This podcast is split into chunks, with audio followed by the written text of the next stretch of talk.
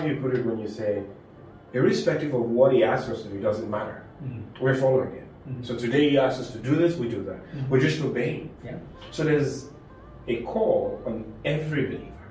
I mean, who have come to Jesus. We have that primary call to him to be disciples of his. Mhm. And part of that is obeying what he asks us to do. So it's not separated from something like a few.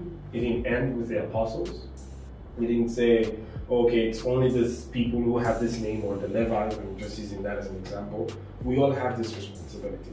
I think where some people have problems are is this, uh, how does my life factor in? Because you know, you know, the way the world is now, you need to have a career, you need to get a job, you need to have a family, and then it's like a rat race. Everybody's Yeah. doing something. And then the question is, where does this factor? Does that mean I have to abandon everything that I'm learning, abandon school to be, a, uh, I mean, a minister? I mean, in court. What? Do, how do they? Well, that's the beauty of discipleship, is it frees you from all those expectations that are often self-imposed.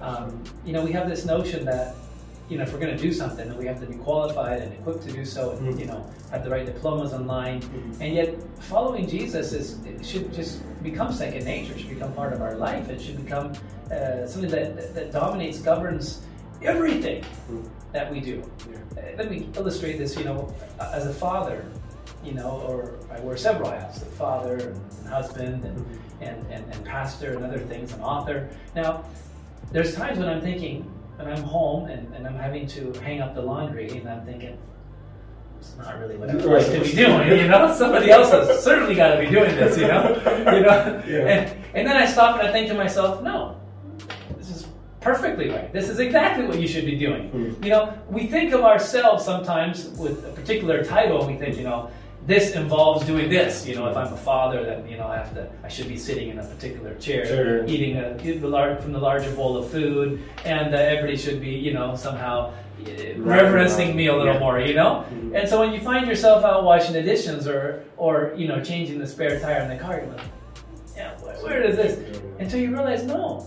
When we take the example and the model of Jesus, you know, who as Lord is able to wash the feet, Mhm. that's the whole spectrum right there.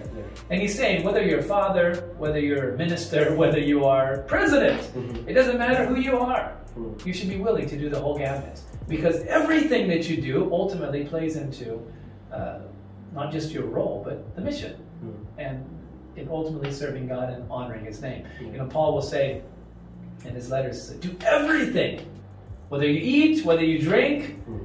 You know, whatever you do, you can fill in the blanks there. You know, Mhm. whatever you do, whether you're doing homework, Mhm. you know, whether you're picking up toys, whether you are helping the, you know, the, pick up the, the, the doo-doo of the dog on the yard, you know, whatever you're doing, Mhm. it can all be done to the glory of God, depending on your heart attitude. Okay? So long as your heart attitude is right and you're doing this to His glory, it is to His glory. And, it, and it's pleasing to God and it should be pleasing to us. We need to get used to saying, Praise God for the opportunity to hang up the laundry today. Yeah. Praise God for the opportunity to, be able to pick up the, the Bibles at church. Praise God for the opportunity to, to be able to, you know, clean the toilets in, in the sanctuary. Mhm. Praise God Mhm. that I can do even this to His glory. Um, for instance, I'll give an example. Some some people end up becoming. We have people studying pharmacy in school today, accountants, and when you ask them, "Would you serve the Lord?" Some of the times they think, "Oh, does that mean I have to stop being a pharmacist?" Um, do they have to really abandon their profession to serve God or to obey His call? Uh, do- I mean, yeah, that's that's the whole point of this because people start thinking when you say you want to serve God or you want to do the gospel, you want to serve, do things unto the Lord, they start thinking of the pulpit. Mhm. You know, oh, I'm going to stand behind the pulpit. No, I don't want to preach. But is there a way to incorporate our lives as believers into our daily professions? I mean, just like you said, picking and all that. Is there a way for students who are studying to graduate from university? Is there a way to manage this? Well, as I said, this is one of the this was the great strength of the of the early church was that you know they were able to incorporate uh, everything under the heading of I'm a disciple. That's who I am. That's my identity. So whether I'm a dentist or a doctor or you know a street sweeper. I'm still a disciple. And so whatever I do, it doesn't matter. I keep serving God. You know, that's my overarching identity. Is I'm living to the glory of Jesus Christ. I'm proclaiming His gospel. I'm witnessing to Him, whether in the dump or in the parliament. It doesn't matter. Okay, I am His disciple, and I will do whatever He tells me to do at any given time, whatever the circumstance might be. Now, that being said, do we have to abandon things? There's times we do. Okay. Now, abandon in what sense? Jesus told His disciples, you know, to follow Him, and then He said to, to do what? Be fishers. Okay, not, not in that context, but later on in uh, Matthew chapter 16, he says you must be willing to deny. Deny yourself. How? Yeah. We're talking about abandonment right there. But not abandoning your career necessarily, Hmm. okay? Not because it's this idea of secular and sacred, and if you're going to be in the sacred world, you need to put the secular world behind you. No. No, he's saying first you abandon yourself. Hmm. First you put your own ego out in the cold. Hmm. You know, you realize that's not going to help you. Sometimes your own desires and your own plans and things are, are going to be counterproductive to God's purposes for you. So being willing to put yourself, your desires, your plans, your dreams, whatever they might be, on the shelf, recognizing that God's must might be higher. Hmm. Okay, uh, deny yourself. Right, take up your cross Hmm. and follow me. So there are times. There, one of the things that we often see in Jesus' relationship with his disciples is this idea of uh, being willing to deny your family. Hmm. Yeah. That was huge and that was difficult, especially in the Middle Eastern context, which which is so tightly knit right? How do you how do you how do you extricate yourself from your family when that's the only world you know? And when you feel like you cannot survive outside of that right? And, and, and jesus is making it very clear uh, and let's be clear about this. He's not telling us to hate our family you know god forbid know, he honors the family in many other contexts but he's he's making it clear that our commitment to him must be such must be so much greater than our family pales in comparison right? And so that that's a part of, of, of leaving sometimes, you know, and that might uh, mean different things in different contexts. If your family is uh, berating you for your faith. Is demanding that you abandon your faith and that you, um, you know, deny Christ, Hmm. you might have to leave them if there's no other option. Okay. Um, in some cases, it's good riddance. I Yeah. say that. Yeah. you know, in some cases you're like, wow, I, that family, you know, we, we didn't choose our family coming into this world. Uh, we, we love and honor them as, as, as best as we can. But there are times, and I've seen some examples, where the family has become such a burden on an individual Yeah. That Christ's words, uh, you know, that, that, that your loyalty to Him should be greater is, Yeah. is, is a breath of fresh air to them. them, yeah. They're like, okay, I don't feel like I have to be bound to this family or keep honoring and obeying them when I know what they're demanding of me is just absolutely wrong. Right? So there's times when we might have to abandon. Jesus made it clear with regard to our financial resources, in 14, that we'd be willing to put that all at bay, put it all, you know, in His hands and make it available to His kingdom uh, and not hold anything back. So, is there a part of us that abandons in a sense? Yes, everything. We abandon it all Hmm. into His hands. We give it all over to Him and say, "Okay, God, this this is who I am. This is all my background. This is everything. You know, you sift through it. What of this is going to serve your kingdom? What of it is going to go by the wayside? You know, and there's parts of us that God can and will use Yeah.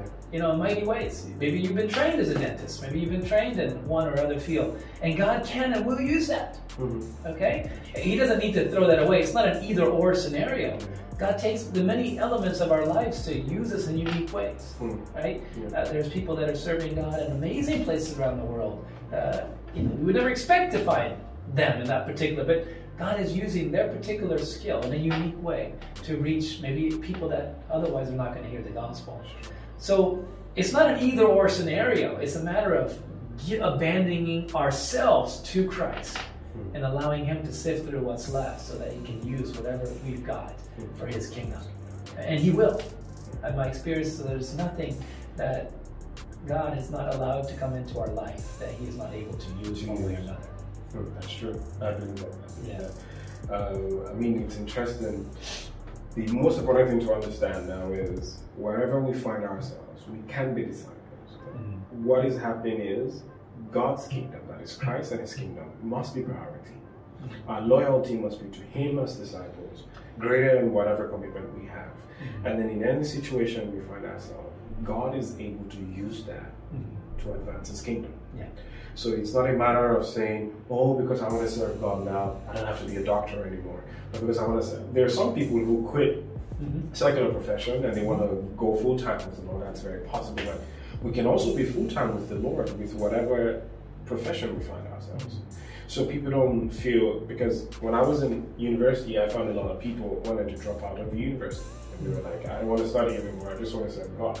Hmm. That's beautiful. Yeah, you want to do that, but Sounds romantic. but sometimes it's it might not work. i- i- The way it works for some people doesn't work for the other people the same way. Some people should stay in school, go to school, and like you said, sometimes in our professions we get to reach people that even pastors in quote from the church will not be able to reach, and we can be disciples there and reach out to them.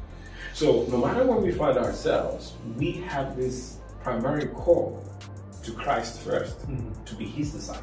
Yeah. And then when we're his disciple, then we obey whatever he tells us to do.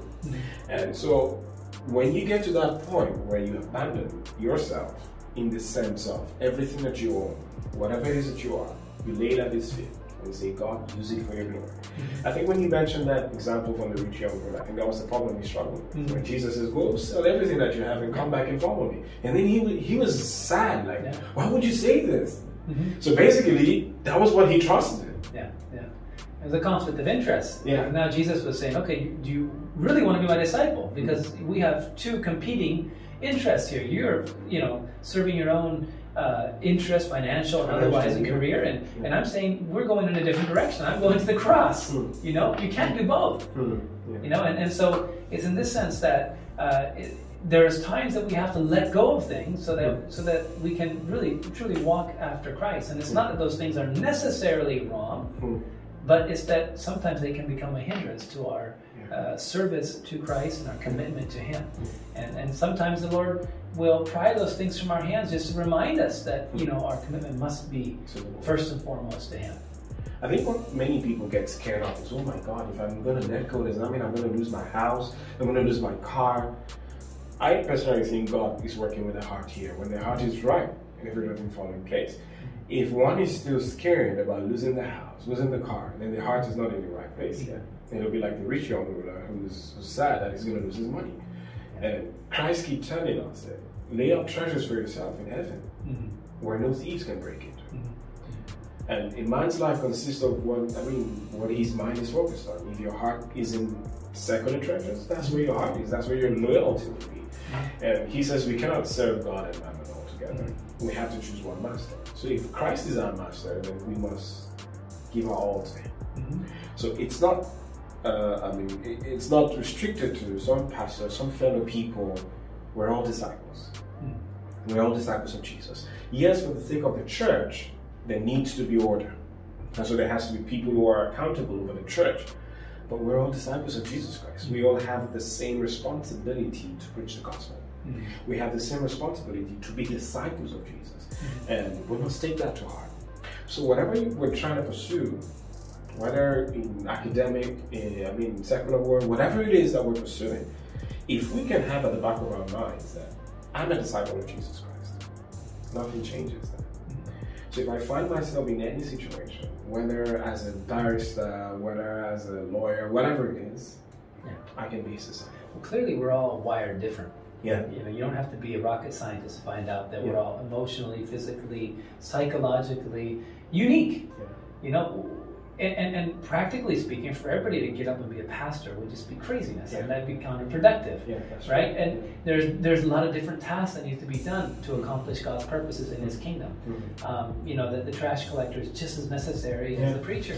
And, and we all play a unique role. And Mm. Paul would liken this to a body, saying, in a body, you have parts that you can't see, and they're, but they're all essential Yeah. to the functioning of that body. There's hidden parts, he says, of the body, you know, that That are actually more critical than Yeah. the parts that we see. You know, we see. Might all be looking at the preacher up front, but you don't know that hmm. his, you know, his mother-in-law who's you know sick at, at home and Mhm. praying her heart out for him that's Yeah. really upholding his Yeah. uh, ministry. That's true. You have no idea, That's you know, true. that the, the internal organs and what they're doing, if as it were. Yeah. So, in a way, you know, Paul wants to emphasize that each one of us play a critical role. We're all uniquely made and uniquely gifted. Mhm. We can't all be getting up and being the pastors and the, and the preachers. That would be completely fruitless in terms of the, the, the kingdom of God.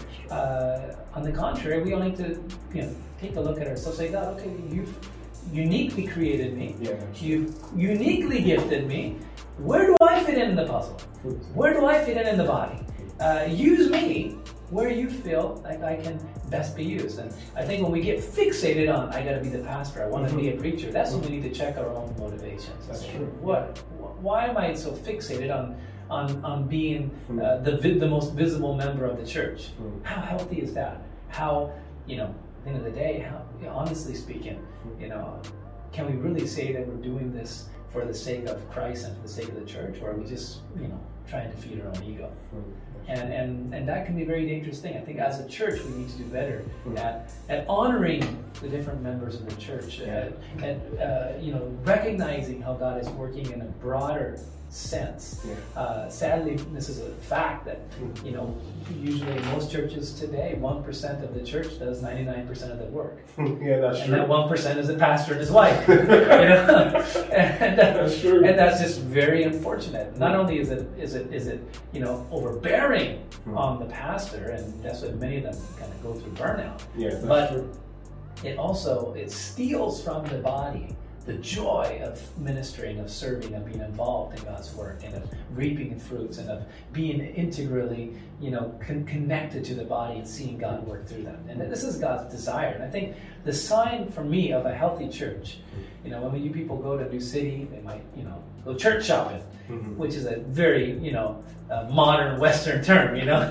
Church shopping, I, can, I can't imagine what Paul would say to that term, but, or Jesus for that matter. But people go church shopping, right? And others go church hopping. Which right? one would I settle with? And, and, and what's our criteria, may I ask? Well, you know, what's is how's the worship? How's you know, worship? is the worship Most really is is dynamic? That's one of the biggest things we're looking for. How motivating is the Uh, pastor? how motivated is the pastor in his speaking? How dynamic is it? You know, uh, we might be looking at you know the building if it really you know looks impressive. You know, That our ego. if you yeah if you if you have a family and kids, you're looking at the kids program. you know, yeah, how, yeah. how good is the kids or the teens program, right? Mm. Uh, you know, depending on what your particular slant is, Mm. you know how good the, the fireworks are, you know, the Mm. show and the Mhm. screen and the music, or and, and you're looking at all these things. Biblically speaking, what should we work, be looking for when we're considering a church? Mm. Ephesians chapter 4 tells us what a good church is like. Mm. Okay, he talks about how uh, we're to be united, Yeah. and that we within this unity, there's all this diversity. Diversity. In fact, you, you might be interested to know, you know, many of your uh, listeners here are probably students, university students. Yeah. The word university comes from the Latin university. Yeah. So unity and diversity Diversity, is the whole idea. And this perfectly describes the church. Unity and diversity. Mhm. And you have the unity first there very strongly put forward by Paul in Ephesians 4, 1 through 7. And then he starts talking about the diversity and all these different gifts that, that the body has been endowed with. And then he goes on to say, starting in verse 12 and 13, he says, well, maybe we should read it. Okay, Ephesians chapter 4, 12. Okay. Okay. So I can manage your Bible here. Okay, so he says, uh, Ephesians chapter 4, verse uh, 12, he's given all these gifts. Some are pastors, some are teachers, evangelists, and all the rest. And what's the goal of all this? To prepare God's people for works of service, so that the body of Christ may be built up until each, we all reach unity in the faith and the knowledge of God, of the Son of God, to become mature, attaining to the full measure of Christ. So the idea of each member becoming mature. But he goes further. He says, then we're not going to be tossed one way and the other. In verse 15, instead of speaking the truth in love, we will all, in all things, grow up into Him who is the head. Mhm. That is Christ. He, he continues to be the Lord. Mhm.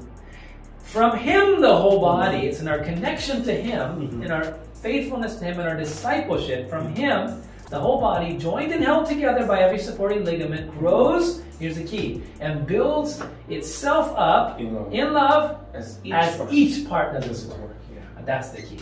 As each part does its work. You know, a body is only effective as, you know, the, the health of each of its parts. Yeah, that's If I bang my thumb, that's it. Yeah. You know, I'm finished for the day. and it's just my thumb. You know, but it doesn't matter. If it's just my thumb, the whole body's hurting, says Paul. You know, the body is only as effective as the health of each of its members. Yeah. And when I mean health, I mean the healthy working. Yeah, Each member must be able to do its job, yeah, that's true. right? And that's church. Yeah. That's. And so he says, this is the key to a healthy church. And as we're, if we're going out looking for a church, this is what we should be looking for. Does everyone in this church have a part to play? Does each one, you know, willingly and happily participate and do their part? That is the sign of a healthy church. Not powerful, dynamic worship necessarily. Mhm. Not, you know, charismatic preaching or some, you know, great swaying in the crowds. It's this over a period of time, as you watch this body of believers, is each member contributing? Hmm. Is each have a place? Is each involved integrally in Mhm. the movement forward of this church? That's the sign of a healthy church. Sure. So everybody has a part to play. Mm-hmm. So there's nobody who's left out saying, I don't have a calling, I don't have anything to do in Mhm. church. We all have our part to play. Yeah. And every time we hold back from our part to play, we're affecting the body. Because that's one part of the body not working well. So we are first we're disciples, understanding that, and then knowing that we have our part to play in the body of Christ. Yeah. So um, there's no excuse for any young person to say, I don't have anything to do with the church. And the idea that I'm born again, I don't need to go to church, I don't need to do anything for God, I'm fine, I'm going to heaven, so I stay at home and live my life. It doesn't work that way. Mm-hmm.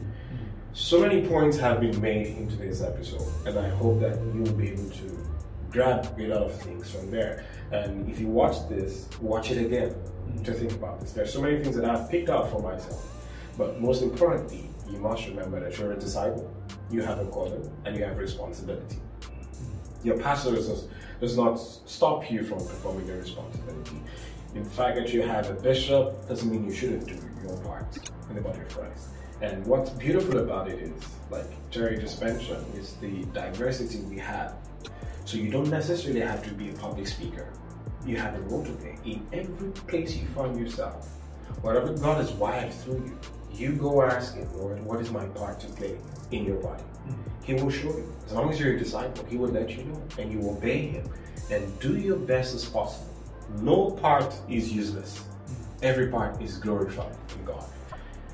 Thank you so much, Pastor Jerry. You're welcome. You don't like. Pastor, but That's okay. so I'm hoping to have you more uh, for some other topics. Mhm. Uh, I'll let you know when they send me any message. Uh, yeah. So thank you so much. Watch the episode, like it, and share. Actually, you don't need to like, just share, listen, and yeah. And I hope to hear your feedback. Thank you. God bless you, and have a wonderful day.